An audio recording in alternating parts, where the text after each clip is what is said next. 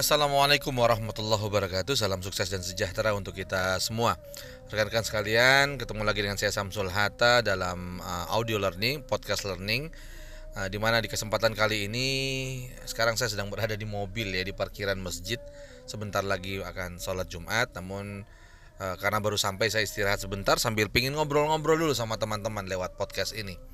Jadi kalau ada uh, anda mendengar suara ngaji ya lantunan ayat suci Al-Qur'an. Nah, kita sambil ngobrol sambil kita ditenangkan dengan surat dengan ayat-ayat suci Al-Qur'an gitu ya. Baik. Rekan-rekan sekalian, di kesempatan kali ini saya ingin ngobrol-ngobrol tentang uh, satu tema yang menarik yaitu buru-buru. Ya, buru-buru atau tergesa-gesa. Nah, teman-teman sekalian, uh, setiap kita pasti punya tujuan punya hal atau punya uh, goals ya tujuan sesuatu ingin kita dapatkan atau ingin kita hasilkan atau ingin kita capai. Nah, dalam mencapai tujuan tersebut pastinya kita memiliki atau kita perlu menjalankan sebuah proses. Ya, proses untuk mencapainya. Yang kita jalankan. Gak mungkin kita punya tujuan kemudian kita diam duduk diam eh, atau tiduran saja kemudian kita tercapai Gak mungkin, pasti kita menjalankannya.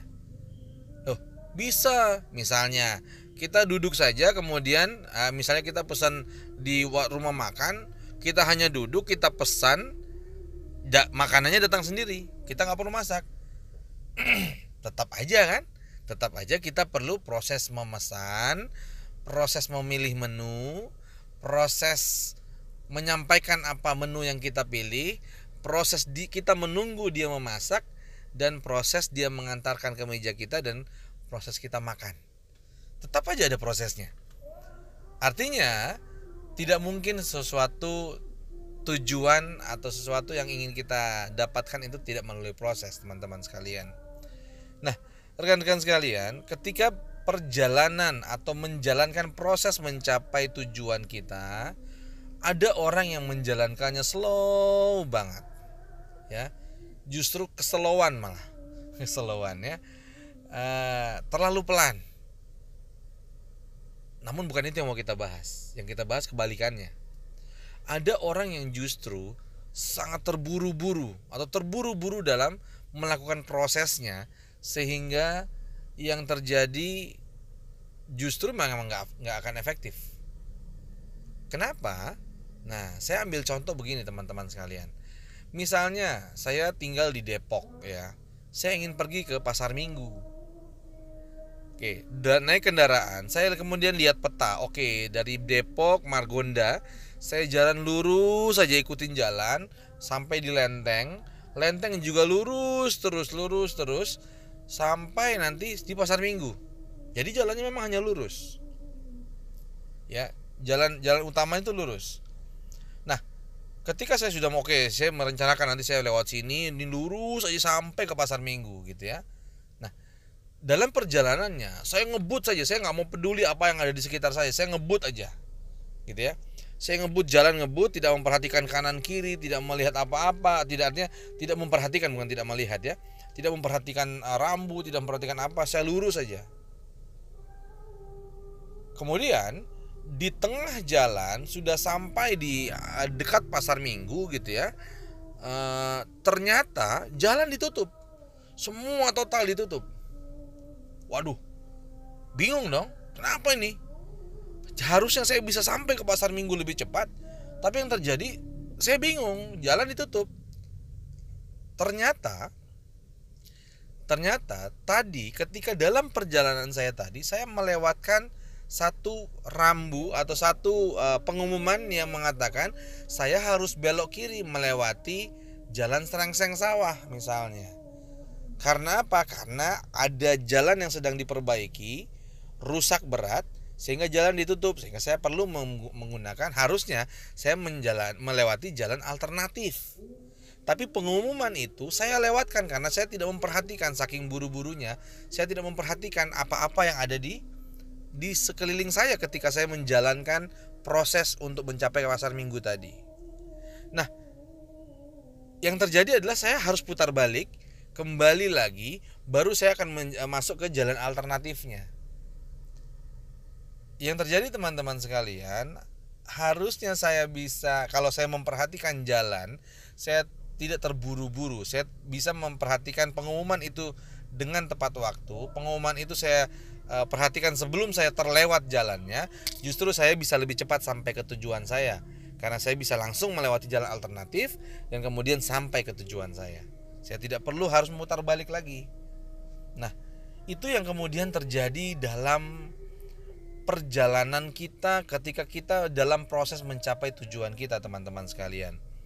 Bahwasannya dalam setiap perjalanan kita itu akan ada hal-hal yang kita temui hal-hal tersebut bisa jadi tidak berpengaruh apa-apa terhadap proses berjalannya kita menuju tujuan kita atau bisa jadi memperlambat ya bisa jadi memperlambat kita ketika kita tidak memperhatikannya ya atau bisa jadi mempercepat kita gitu ketika kita memperhatikannya. Nah inilah kemudian teman-teman yang perlu kita sadari bahwa kita perlu juga tetap menyadari lingkungan kita dalam perjalanan kita. Ketika kita menjalankan proses untuk mencapai tujuan kita, kita tetap perlu fleksibel melihat apa-apa yang berada ada apa-apa yang kita lewati, apa-apa yang kita jalankan, apa yang kita temui, bisa jadi kita akan menemui hal-hal yang menghambat kita sehingga kita bisa mencari jalan alternatif. Atau bisa jadi dalam perjalanan kita kita menemukan sesuatu yang justru bisa mempercepat kita sampai. Misal kita sudah saya di perjalanan ke pasar minggu tadi, saya sudah lama tidak ke pasar minggu misalnya. Ketika saya jalan, yang saya tahu adalah jalan yang biasanya. Tapi kemudian ternyata ketika saya lewat, di situ sudah ada jalan yang baru yang melewati uh, misalnya flyover gitu ya yang kemudian saya tidak perlu bermacet-macet ria di Lenteng. Jadi dari Depok sudah ada flyover langsung turun di pasar Minggu misalnya. Contoh.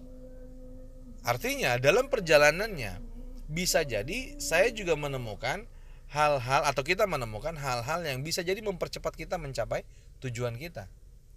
Jadi poinnya adalah Ketika kita ingin menjalankan proses mencapai tujuan, teman-teman sekalian, maka kita tetap perlu untuk melihat, menyadari kondisi-kondisi yang kita lewati.